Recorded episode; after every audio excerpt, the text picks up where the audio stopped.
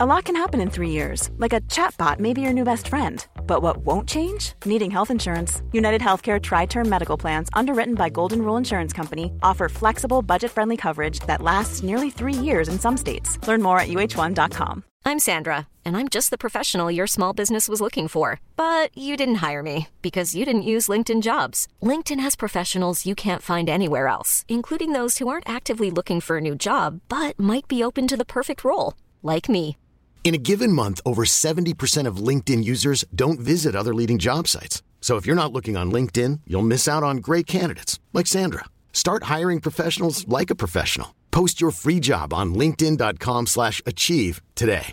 Hey, I'm Ryan Reynolds. At Mint Mobile, we like to do the opposite of what Big Wireless does. They charge you a lot, we charge you a little. So naturally, when they announced they'd be raising their prices due to inflation, we decided to deflate our prices due to not hating you. That's right. We're cutting the price of Mint Unlimited from $30 a month to just $15 a month. Give it a try at mintmobile.com slash switch. $45 upfront for three months plus taxes and fees. Promo for new customers for limited time. Unlimited more than 40 gigabytes per month. Slows. Full terms at mintmobile.com.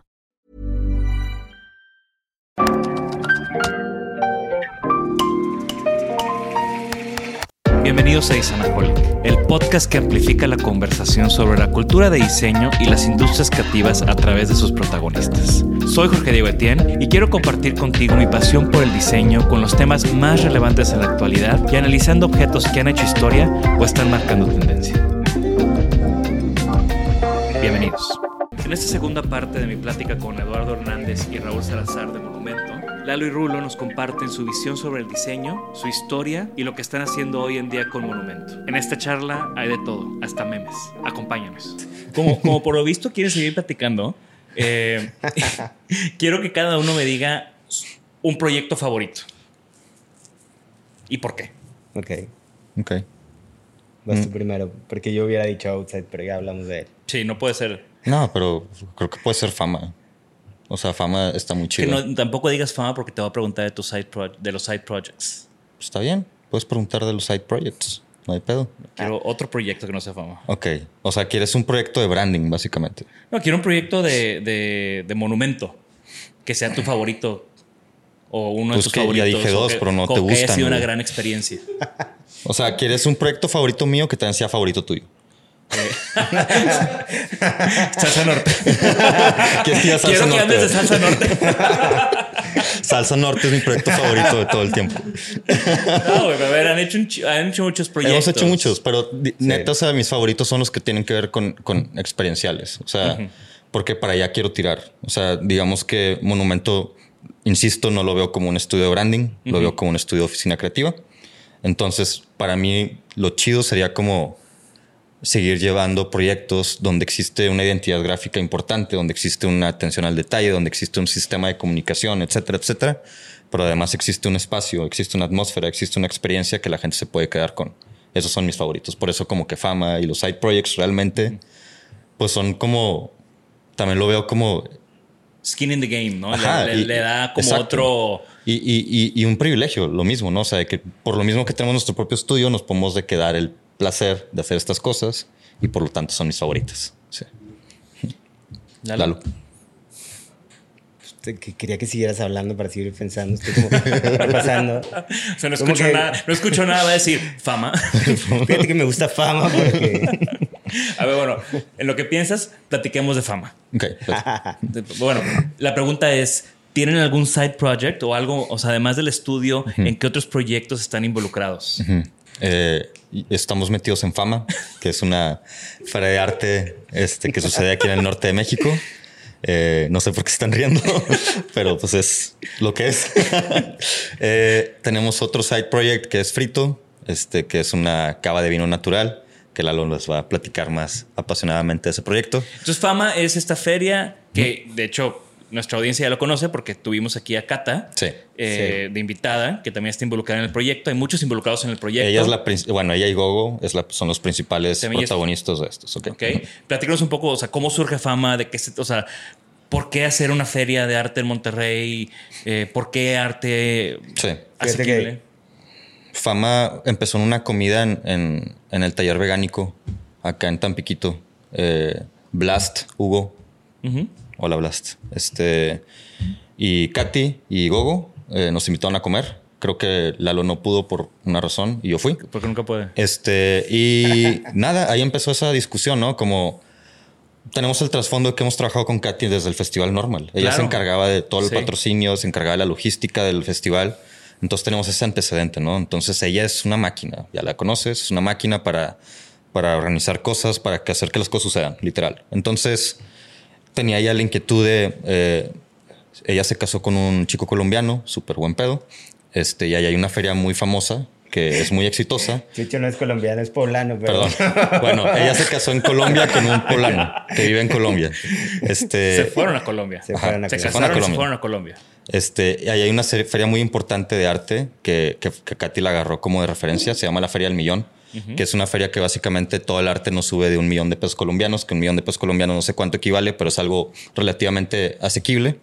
Y esa fue la inquietud, ¿no? De cómo hacer que Monterrey ya sabemos que no existe como una tendencia muy fuerte como en cultura o en arte, pero cómo hacer que sí exista. O sea, cómo no puedes llegar como con un proyecto como tan gigante o tan exclusivo o tan intimidante como las ferias que suceden ya en Ciudad de México, porque no existe la audiencia para eso. Entonces hay que crear la audiencia. ¿Y cómo creas la audiencia? Pues volviendo arte más accesible, que todo el mundo pueda presenciar, que los jóvenes puedan adquirir también y que genere como este gusto y este como interés por el arte desde jóvenes. ¿Cuántas ediciones van? Vamos para la quinta. quinta. Ya cinco años. Eh, octubre 20. Siempre son como principios de noviembre o finales de octubre, como en este caso. Octubre. ¿21? 21 al 23. 21 al 23. Lo sé porque vamos a empezar, estamos también colaborando en otro proyecto para justo impulsar el arte, el diseño eh, y la arquitectura de Monterrey. Exacto. Eh, ya, tiene nombre, se llama Cuadrante y, va a ser este, pues no es un evento, es como cómo podemos agrupar todo lo que está sucediendo para juntos tener más empuje, ¿no? Y todavía esa, eso que empezó fama, eh, darle más vuelo y, está súper cool que, que, logramos cuadrar y que todo fuera en estos 10 días del 13 al 23 de, de octubre. Cuadrante Monterrey para que chequen la página web. Y, bueno, fama, a mí me encanta, voy todos los años, ya hemos, algún año hicimos algo ahí juntos, una instalación, y, pero lo más importante es que siempre salgo de ahí con algo. Qué chido. O sea, también sin el gran presupuesto para invertir en arte todavía, eh, siempre, siempre que voy a fama encuentro algo muy chingón. Me encanta que hay artistas, no solamente de todo México, ya hay, vienen gente, artistas de fuera de México inclusive. Sí, sí, sí. Y es un proyecto que nada más veo que crece y crece y crece. Sí, sí, la verdad es que ha ido muy bien. Este, la, eh, eh, el objetivo es justo eso. Creo que es un objetivo muy similar a lo que Normal tuvo con el Gómez. ¿Sabes? O sea, sigue siendo como esa misma intención de, de, me gusta vivir en Monterrey y creo que Monterrey tiene un potencial chido este, para que sea una ciudad realmente un poquito más culturalizada y más como afín al diseño. Y eso termina siendo beneficioso para todos. Entonces, creo que es eso, es como intentar generar cultura. Igual ya nosotros, ya lo hemos hablado anteriormente y lo hablamos con Kate y lo hablamos con el resto de los socios de que muy probablemente a Fama le toca como plantar las semillas para que generaciones futuras lo disfruten. Y está chido, está bien. O sea, es parte de... Sí, y, generar estos lugares de encuentro donde seguro algún artista conoció a algún galerista o algún coleccionista conoció a algún artista. Exacto. Eh, así como en su momento mucha gente se conoció en el Gómez o en el Sergios. wow, Sergios. Que hace poco pasé por ahí, ahora es un taller de, de motocicletas. eh, el Sergios, donde fue el famoso debut de DJ Internet. Eh, debut y muerte. Debut, y, despedida. y, el 90210, o cómo se llamaba el lugar de... 192. la 192. En fin, muchos proyectos. Ahora sí toca hablar de, de, otro side project que, que, bueno, nace de, tu pasión por los vinos y lo, all things Italian. Más o menos. Eh, sí, creo que Pasti, nuestro otro socio, es como que el, que empezó a impulsar el tema del vino natural en Monterrey eh, a través del pinto y de cara de vaca. Y, y pues de ahí nació la necesidad de tener un espacio para empezar una distribuidora de vinos. Y ese espacio eventualmente se volvió como más un lugar de recreo para gente adulta. un playground, sí. Donde hay vino, un horno y unas bocinas increíbles. no saben, pero Lalo es un gran pizzaiolo. Eh, me ha tocado, he tenido el, placer de comer en muchas, muchas ocasiones la pizza que haces en tu casa. No, no, quiero, no quiero imaginar cómo te sale ahorita ya con tu horno, que seguro fue el horno, con todos los detalles y con que trajeron la piedra de no sé dónde y que la temperatura y todo el detalle, ¿no? Pues sí, sale, sale muy bien. Falta que me invites. Ya venía el reclamo. Siempre, siempre. pero, es, que es, es, que es un tema, o sea, es un tema de logística muy grande hacer pizzas. Pero está, está el tema de, o sea, tienen este rollo de, un horno chingón, pero también tienen un sonido chingón, y, pero no es un espacio que esté, no, la gente no puede llegar y entrar, ¿no? Puede llegar y entrar. Pero como retail, sí. a comprar vinos, a comprar... Este, Cerrados. Y también pueden comprar por internet en Frito. Sí. Frito.club. Frito.club con dos T's para toda la gente que nos está viendo y escuchando. ¿Y cómo evoluciona ese proyecto de, de un interés, de un gusto a este espacio? Pues fue un proyecto de pandemia, de hecho, también. Y pues en realidad se fue dando como muy orgánicamente eh, y en base a estar embolados con cosas y tratar de, de, tener como las cosas más chidas que se podían. Y así se fue dando, ¿no? Creo que no hay, no hay como este, una historia así como muy, muy clavada, pero lo, que está muy interesante es la, clavazón en los vinos, que sí son como todos realmente como que hay una curaduría muy interesante, muy pensada. Hay como una, una, selección muy cabrona, la neta. O sea, definitivamente es pues, la cava de vino natural más grande de México. O sea, eh, es como o sea, el lugar donde puedes ir y comprar como más grande, definitivamente. O sea, y es un espacio que eh, trabajamos con Núñez Zapatas, eh, de estudio de arquitectura, que... Ya estuve en Designaholic, Roberto Núñez. Sí, exactamente. También son nuestros socios de fama. También son socios de fama. Ellos hacen la museografía. Y, y, al final, como el conjunto de todas cosas, de Chuy Villarreal, de Cara de Vaca, también está involucrado ahí. Y como que al final se fueron juntando muchas cosas muy interesantes y terminó en un lugar que, que bueno, a mí en lo personal me encanta y que siento que... Eh, parece que está como eh, en, en, otro lugar porque como que no tiene características que, que lo anclen mucho a Monterrey. Sí. Y eso se me hace como que interesante que entras y es como una atmósfera muy, muy interesante ¿no? en general. Chingón. Y, y bueno, eh, no contestaron mi pregunta de proyectos favoritos.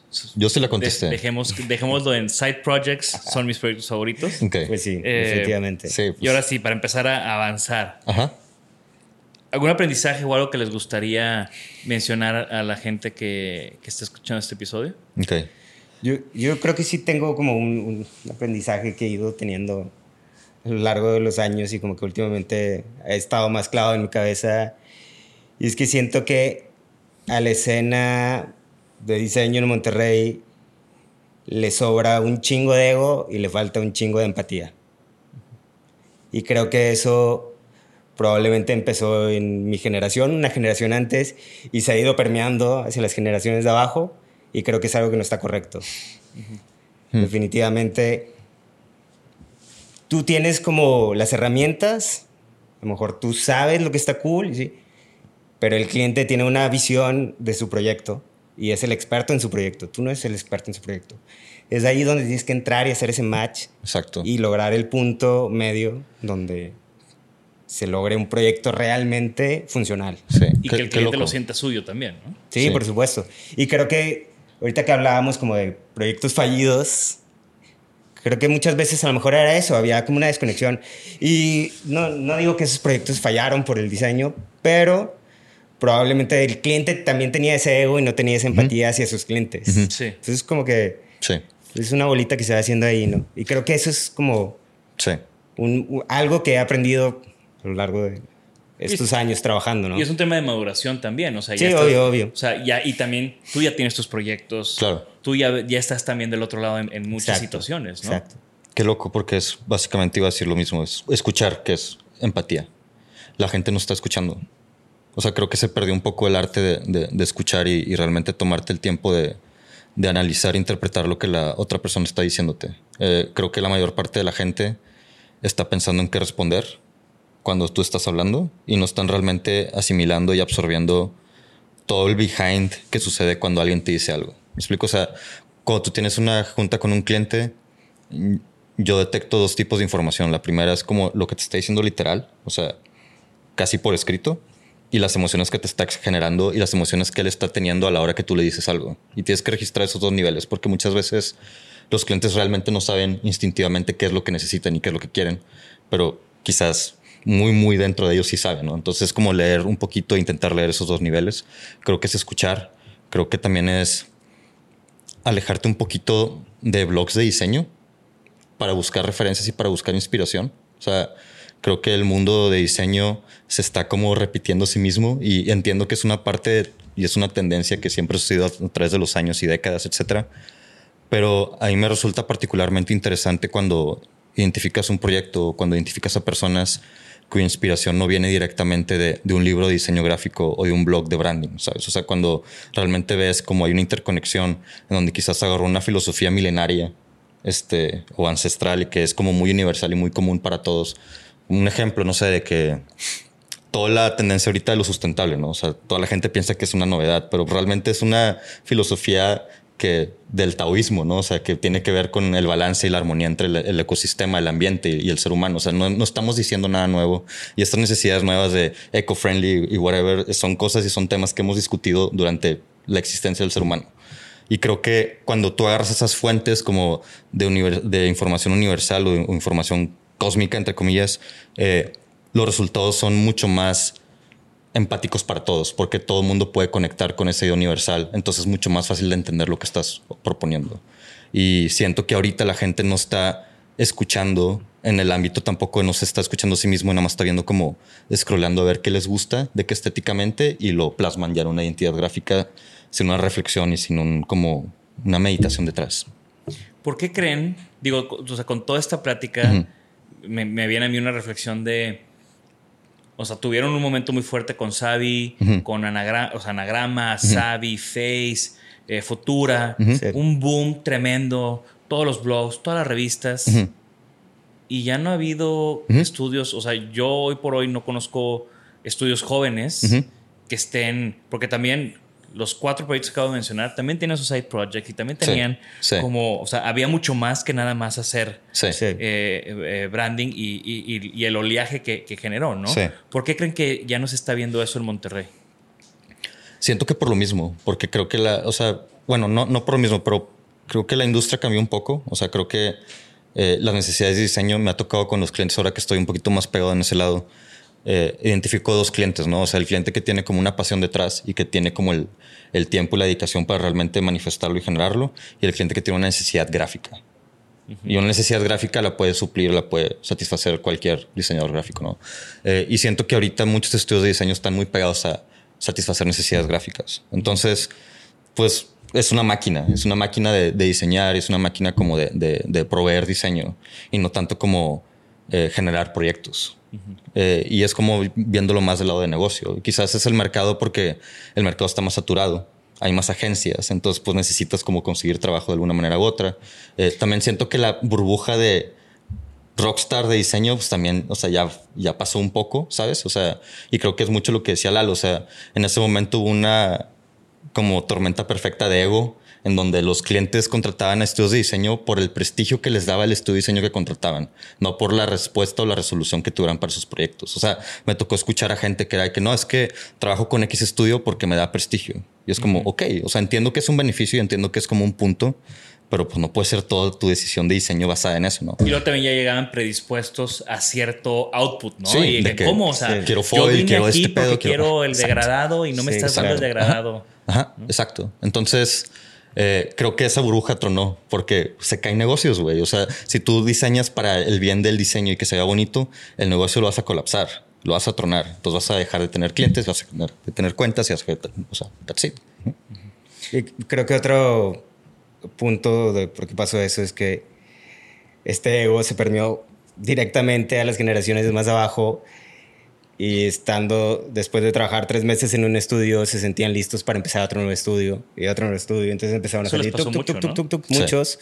Y pues ninguno tenía tanta solidez porque no tenía tanta experiencia. Entonces como que ahí se fue diluyendo un poquito como ese sí ese esfuerzo. Además de la globalización de, este trip que pues va avanzando siempre, ¿no? Entonces, tal, vez también social media cambió lo que se busca de un, de, un estudio de diseño, ¿no? Sí, claro. O sea, ya, ya, no hay tiempo de tener el craft de antes. O al menos en ciertos proyectos, porque yo sé que ustedes, pues justo lo que tú mencionaste hace rato, es el tiempo. Sí, o sea, tienes que tener los dos lados. Ahorita Monumento lo que, lo que estamos intentando hacer es tener dos caras, ¿no? O sea, un, un brazo que ejecuta rápido y eficiente y, responde a soluciones y necesidades digitales rápido y otro brazo que se dedica más a pensar las cosas y generar proyectos un poquito de manera más holística o informada o inspirada. Y escuchando, de repente como se puso bien seria la plática, ¿no? Eh, ojalá hayan llegado hasta aquí los que nos escuchan.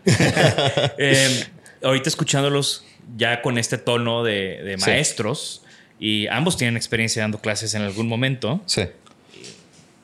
Está bien, no, no, no, no te preocupes, está bien. Disculpen aquí. El, sol en es la primera vez que grabamos en esta posición y en esta hora, entonces vamos agarrándole la onda a la producción del podcast con la iluminación. Además es que es, medio iluminado, Raúl. Sí, como que llegó el momento.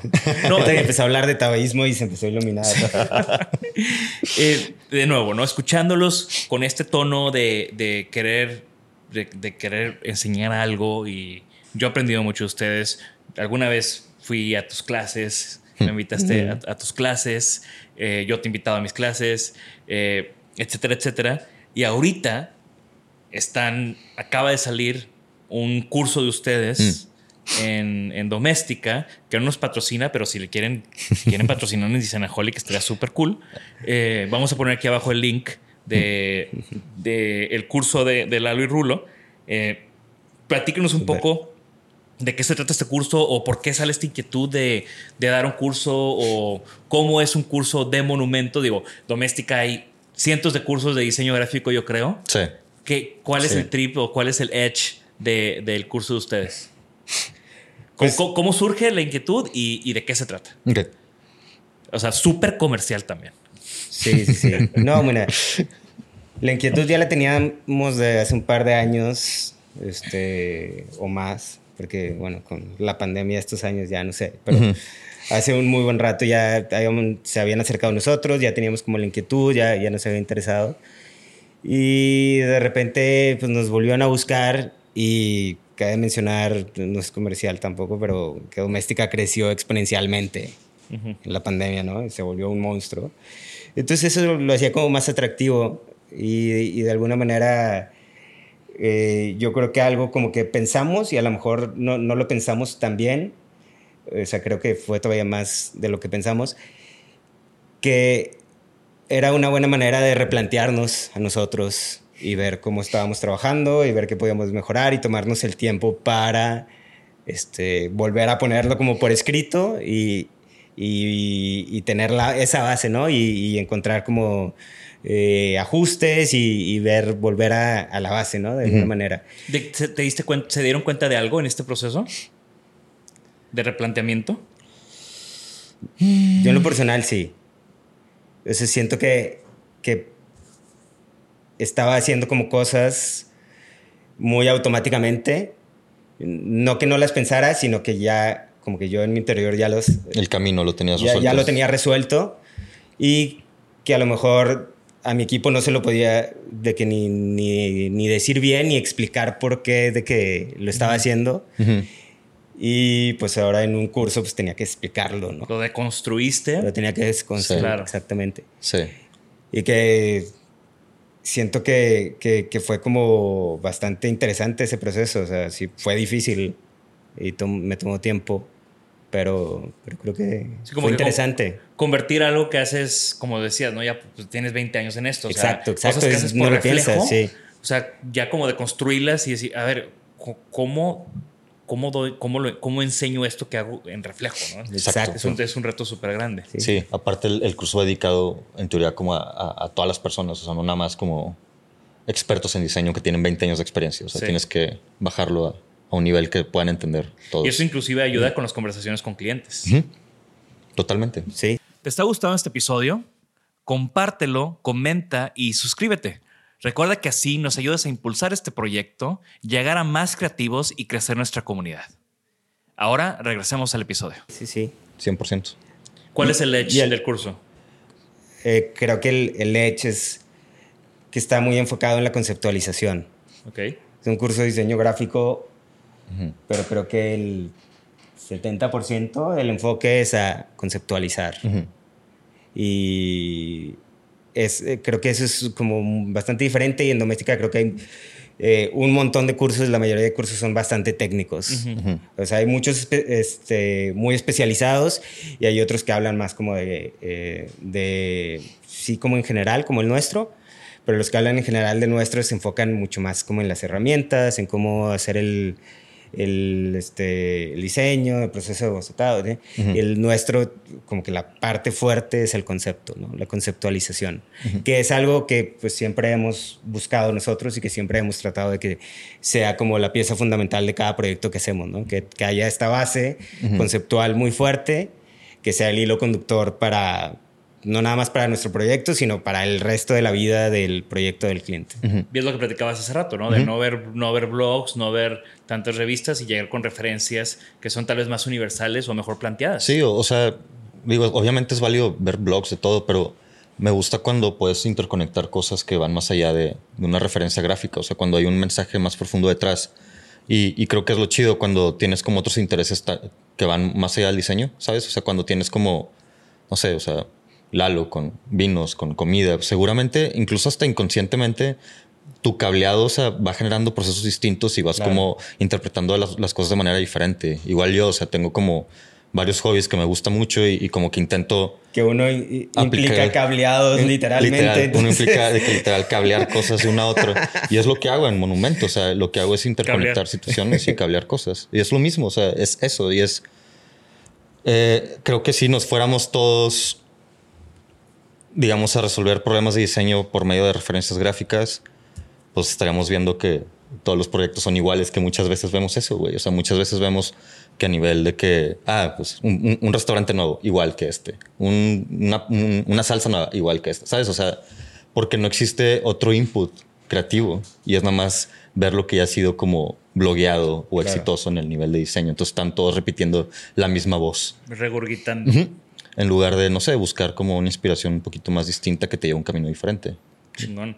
Pues ahí está el curso y ya saben, los cursos de doméstica tienen un precio bastante accesible hablando de, ese rollo. Eh, les dejamos el link aquí abajo. Utilicen este link. No vayan a doméstica a buscarlo. Utilicen este link. Eso es muy importante. y, bueno, eh, todo este recorrido, todos estos años, todos estos proyectos, estos side projects, hemos platicado bastante hoy. Hmm. Eh, la verdad es que estoy bastante contento porque ya con la pandemia y con las edades y los hijos y los perros ya nos hemos visto tanto.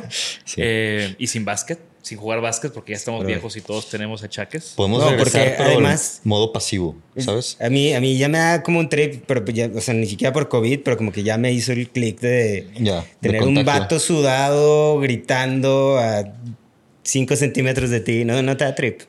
Y la pelota que es como una papa caliente de saliva. y sudor. Y sudor, güey. Cuando Rulo se enoja que la pega y salpica todo. Sale disparado.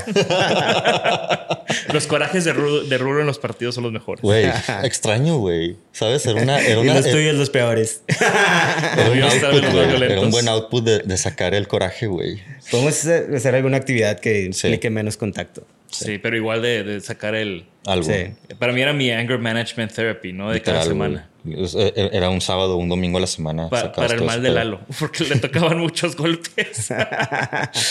no, pero bueno, todo este, toda esta conversación, ahora lo que quiero escuchar, eh, igual porque no nos ha tocado platicar mucho últimamente, es cuáles son sus sueños. ¿Qué, les falta? ¿Qué, qué, están buscando activamente hoy en día? Eh, ¿Dónde se ven? O sea, ¿qué sigue? ¿Qué sueños tienen? Ok. ¿Quieres empezar tú? Personalmente. Sí, yo puedo empezar. Eh, Hacer una franquicia me- de, frito, de frito. No, no, no. Fíjate que más allá que, que algo como muy flamboyante o algo. Uno, uno de mis sueños es que Monumento sea una empresa totalmente así redonda eh, a nivel de que todos los que estemos involucrados o cerca a Monumento podamos vivir bien, que Monumento pueda ser el esfuerzo, el mayor esfuerzo para que eh, a nivel contaminación y así el mundo tenga como, o sea, tener el menor impacto en el mundo. Y, y básicamente por ahí va, ¿no? Y, y ir creciendo como con proyectos que, que, que hagan como mi vida más placentera de alguna manera, ¿no? Sí. Como, pues, Frito es parte de eso, Fama es parte de eso, Sí. monumentos. O sea, creo que ir, ir agregando proyectos a esa lista donde me gusta estar, donde me gusta estar involucrado, que me apasionen, que, que me hagan como ser feliz, ¿no? Eh, Por ahí. Sí, Chingón. similar. Creo que mi principal objetivo de interés es que Monumento siga siendo y, y sea más que lo que es ahorita una fuente de trabajo y una fuente de ingreso súper chido para la gente que está trabajando ahí y que se sientan plenos y felices y que creativamente se sientan también satisfechos. Eh, me gustaría que los proyectos nos llevaran como a, a cuestiones más integrales, quizás, ¿sabes? Como que poder meter el, el 2D y el 3D y que se vuelva como una cuestión más física y tangible. Me gusta esa parte eh, y creo que va pegado con lo que dice Lalo de, de crear proyectos que generen como experiencias y que te complementen en tu día, güey. Al final, eh, no sé, yo me siento muy cómodo trabajando con Lalo. O sea, mi expectativa es como seguir creciendo este proyecto y, y- y seguir buscando que nuestras vidas personales se integren al, al- al- al proyecto profesional de una manera súper natural y súper casual y que ni siquiera sintamos que estamos trabajando. Que muchas veces siente sí, la verdad. Claro. A veces no, porque pues, es un jale, pero la verdad es que muchas veces, mm, y, y siento que muchas veces nos olvida. Y cuando nos toca trabajar con alguien más que no es tan afín a nosotros o cuando, o, o cuando no hay tanto entendimiento, me recuerda un poco de que, güey, o sea, está chido. Está chido habernos topado Sí. y está chido como nada más seguirnos escuchando y seguirnos hablando entre él y yo y ver cuáles son nuestras inquietudes y, y trabajarlas. Me encanta. Y, y- y creo que también es súper interesante porque Monumento se convierte o sigue siendo esta columna vertebral para tanto en lo personal como en los side projects. Sí. Es, es esa columna vertebral. Sí, ¿no? justo. Y a, y a lo segundo que decías, pues creo que también por eso nuestras colaboraciones siempre tienen eso, ¿no? Ajá. Que nos importa, nos gusta, pero no- no- nos la pasamos bien trabajando juntos, pero si le tenemos que chingar, Se le chinga, chingamos y, y- y- y creo que hay, hay muchos valores compartidos. ¿no? Exacto, tal cual. Claro. Y bueno, siguiente pregunta es, para ya empezar a cerrar, Ujú. ¿Tienen algún objeto favorito? Objeto favorito. Sí, sí tengo un objeto favorito. Mi sillón de Jorge Diego, que diseñó Jorge Diego Etienne para Fimodul, de la línea 001. Muy bien. Oye, también tienes una silla círculos. O ya no. Sí, claro. Sí, sí Obvio. está. Sí, sí, sí sobrevivieron la mudanza. Sobrevivió a la mudanza muy bien. Muy bien. Este, Yo tengo un Choose Your Bullets edición especial. No, pero no se trata de que digan mi, mi- mi portafolio, güey. O sea, No. somos amigos. Entonces, ¿por qué guiñaste el ojo, güey? y el billete Porque que está en el script. No, ya. Mi, mi objeto favorito ahorita es, la neta, es un, una chiflazón que compré en Navidad, que es un sintetizador Moog. Uf. Este, y estoy obsesionado con ese pedo. ¿Lo Bueno, configuraste tú? O sea, son dos, son- es, es un sistema de dos sintetizadores configurados en, en uno. Y pues es eso, o sea, me vuelve loco ese pedo. O sea, a nivel objeto está cabrón, o sea, es hermoso. Y a nivel también como este, lo que te obliga a la hora de pensar y resolver cosas. Es una. Es un pasatiempo bastante, bastante obsesión, obsesión- obsesionante. sí. aparte Moog, es todo, hay toda una cultura detrás de Moog. O sea, no es nada más Moog. compré un sintetizador. O sea, es... No, Moog es. es- me inserté en, un, Sí. en, un- en una vida, ¿no? En un lifestyle. Sí, Moog representa un montón de cosas, ¿no? O sea, desde inclusión, o sea, las- de los principales como diseñadores de sonidos era esta chica que olvidé su nombre, pero es de las primeras chicas trans y que estuvo como ahí metidas en la ingeniería de sonido, en la ingeniería de sintetizadores, eh, todo lo de Evangelis, o sea, hay un montón de historia ahí súper chida de tanto diseño como de, de crecimiento personal y espiritual, está chido. Chingón. Mi horno de leña, le tengo mucho cariño. ¿El de frito? Sí. ¿Qué- qué- cuáles son sus características? O, o sea, Aquí para la gente que sabe y que no, sabe, de hornos. Es, es, un horno eh, italiano, es un tamaño ya profesional, eso ya de, este, de restaurante ya puede dar un buen servicio. Ya, puedes cocinar las Bigfoot ahí? sí, eh, y nada, o sea, más allá del diseño per se, eh, me encanta que cómo funciona, o sea, creo que hay, hablando como de diseño industrial, hay, hay una cosa muy interesante que una vez intenté hacer un, un horno con barro, con ríos. en Peana. en Peana. Y fue un fail enorme. Y era una cosa tan pendeja lo que nos falló, que era nada más, el tiro no tiene que ir arriba, el tiro tiene que ir acá enfrente mm. para que el, el, el, fuego haga así y mm. caliente de una manera uniforme. Órale. Entonces es como de que es una cosa de que tan básica, no sé, y eso que está hecho de piedra, que está como... Refractaria. Sí, sí, sí, como que todos, todos estos elementos que son como tan rústicos o algo así hacen que esa cosa funcione increíble. Y que solamente va o sea, envejeciendo solamente se pone mejor. ¿no? Totalmente, eso, eso, es, eso, también está muy bonito. Creo que es algo también que nos encanta desde los proyectos de Casa poético. como que buscábamos esa patina. Sí, la patina, exacto. Chingón. Sí. Y recomendaciones, cosas que han estado consumiendo, libros, música, mm. podcasts, películas, documentales recientes que les estén volando la cabeza. Julio, yo, yo volví, estoy... Un amigo que se llama Tomás Peña, es director de cine, me enseñó hace varios años una película que se llama Arrebato. La vi con él y la vimos en un pinche USB, en una compu un audio horrible, sí, y acabo de ver que la reeditaron en 4K y la, la lanzaron, es, es, en España. Y quiero verla y volví a ver el trabajo de este güey que se llama Iván Zulueta, es el director. Pero este güey es, hace artista gráfico, hace pósters y de los primeros pósters de las, de las primeras películas de Almodóvar, él hizo los pósters. Ah, qué chingón. Entonces este güey es como de la movida y pero pues al, es como un trip de que un vato que hizo una movie increíble, se arrebato, la quiero volver a ver porque pues, obviamente la vi con esas limitaciones y así. Y, pero si pueden verla, si la encuentran, de que está muy chida, está muy loca, es un trip como vampiro contemporáneo a los ochentas que no es realmente un vampiro, no es como un drogadicto o algo así. Este, es una cosa muy loca. Es un vato que está muy cabrón y su arte gráfico, todos sus pósters también cabrones, que de hecho eh, fue medio referencia para Esfachata, ah, un proyecto de un restaurante que, hicimos este, que está en París.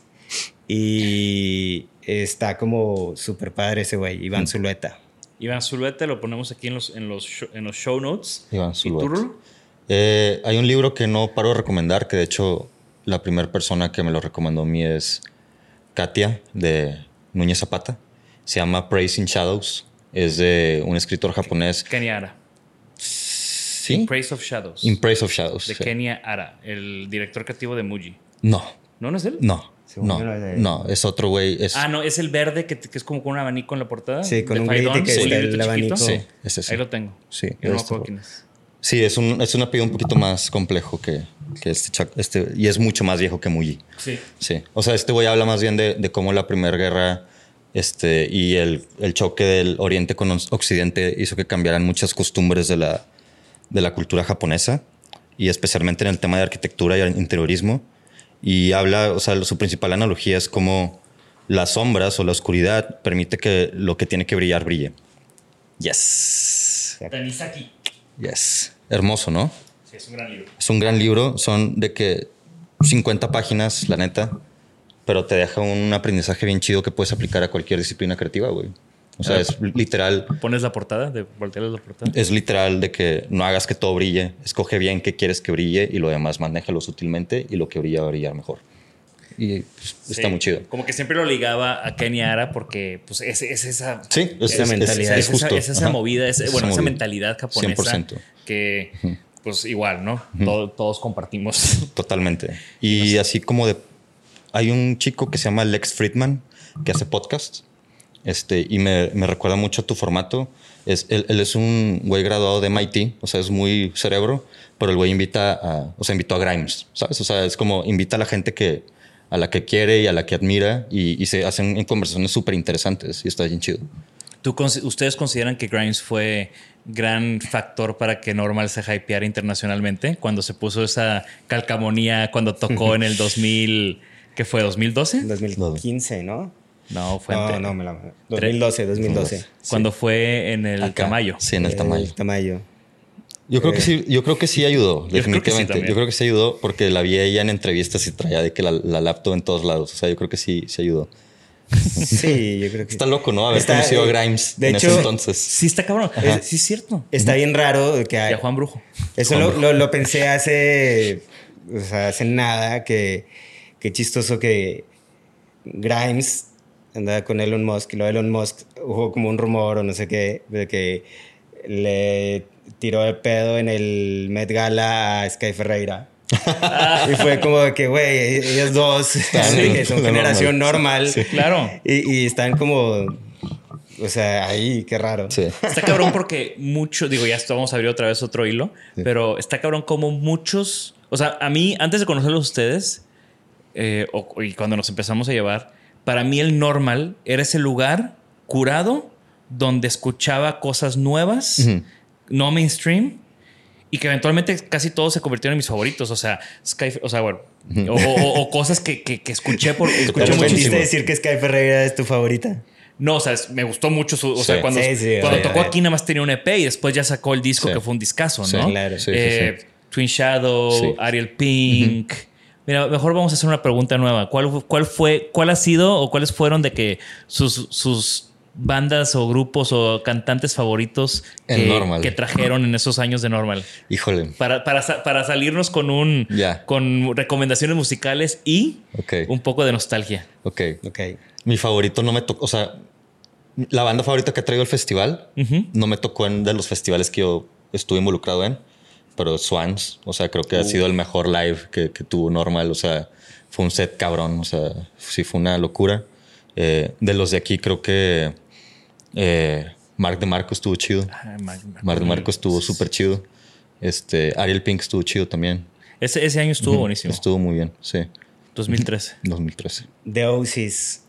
Uh, también. Estuvo Porque cabrón aparte fue Oasis. como en el segundo festival. Acá en Alianza. Que todavía era la Alianza Francesa, este formato de escuela, como que parecía más como. A mí no me tocó ese, güey. ¿Cómo se llama? No, no, no, más como feria de escuela, como, sí, como Kermés. tiene un nombre de Kermés. Me parecía sí. más Kermés y un escenario súper chiquito y esos güeyes que pues son bastante auténticos y, y bastante punk. Y bastante divertidos, ¿no? Sí. Justo, creo que ese es Justo compré boletos, ahorita que estuve en Nueva York, compré boletos para ir a, irlos a ver y me acordé mucho de, de, de verlos cabrón. en el normal. Sí. Ya después no, no logré llegar a, a, a, la hora, pero sí, o sea, de nuevo, como que creo que también eso generó y cambió la cultura musical, ¿no? Esas bandas que vinieron y sí. que nadie conocía sí. y que al final te terminabas haciendo fan Sí, en el momento del sí, concierto, ¿no? Sí, sí, sí. Y con esos playlists curados. Ah, los, pre, podcasts, los, los, los playlists pre-normales. Los podcasts originales, güey. Estaba Ah, brutal también. ese pedo, güey. Los de Celis. Sí.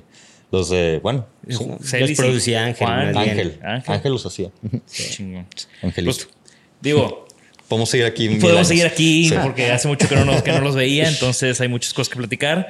Pero bueno, eh, gracias Rulo, gracias Lalo. Creo que esto fue un viaje en Memory Lane. Sí. Y, y, no, solamente, no solamente los admiro por toda la chamba que han hecho con Normal, y digo, con, con Normal, Sabe, Monumento, Fama, Frito, eh, etcétera. Pero pues también les tengo mucho cariño como amigos. Igual, brother. Eh, y me encantó tenerlos aquí. Eh, y, y te, me encantó que fuera como la primera vez que tengo a dos en el podcast y que nos tocó como todo el atardecer y un cambio de luces que, que, fue un dolor Está de cabeza. Para, Estamos acostumbrados a este sol sí. en esta oficina. Sí, sí, todavía. sí. Es un poquito de Yahoo. Sí. Pero pobre Jorge con, el, con la producción que estaba vuelto loco con todo el cambio de luces. Déjalo y, así, o sea, y Rulo que no dejaba de brillar. eh, pero bueno, eh, Gracias. Gracias a ti, man. No, a Gracias ti. por tenernos, brother. Y por Y hacer chido. esto, que es una chinga, lo sé. No, pero ya sabes que si hay algo que no ha cambiado, Claro. es que me gusta la, Sí, sí, sí. la chinga. La chinga. Eh, y gracias a todos los que nos escucharon. eh, y que llegaron a este momento, porque creo que. ¿Cuánto, cuánto va? Van a ser dos. Van a ser, vamos a tener que partir en dos. bueno. bueno. Va a ser. ¿Y cuántos hemos partido en dos? ¿Uno? Como tres. ¿Como tres? No sé. Eh, bueno, eh, gracias por acompañarnos. Gracias por escucharnos en estos dos episodios largos. y recuerden que Lalo y Rulo tienen, bueno, que Eduardo y Raúl tienen este curso en doméstica. Les dejamos aquí el link para que le piquen y se metan y aprendan de todo esto que platicamos ahorita, de la importancia de los conceptos y, esta manera diferente de acercarse al, branding y al diseño. Que, tanto admiro y que tanto me ha tocado colaborar con ellos en, varios proyectos y sobre todo ver este crecimiento de, estos años de, sus carreras. Eh, Gracias. Gracias, güey. Esto fue Isanaholic y recuerden que así como nos apoyamos entre nosotros, si ustedes quieren apoyar el proyecto, dejen sus comentarios, recomiéndenselo a un amigo. Ahorita mándenlo, compártanlo en redes sociales, con sus colegas. Esa es la mejor manera de ayudarnos a que este proyecto siga creciendo y nos vemos en la próxima. Hasta luego. Gracias por escucharnos. Por favor, suscríbanse al podcast y síganos en nuestras redes. Nos pueden encontrar como Isanaholic MX. Y para que la conversación continúe, deja tu comentario. Me interesa mucho conocer tu opinión. También te puedes registrar a las 5 de la semana un newsletter con lo más relevante del diseño, arte y arquitectura directo en tu mail. Mi nombre es Jorge Diego Etienne y esto fue Isanaholic.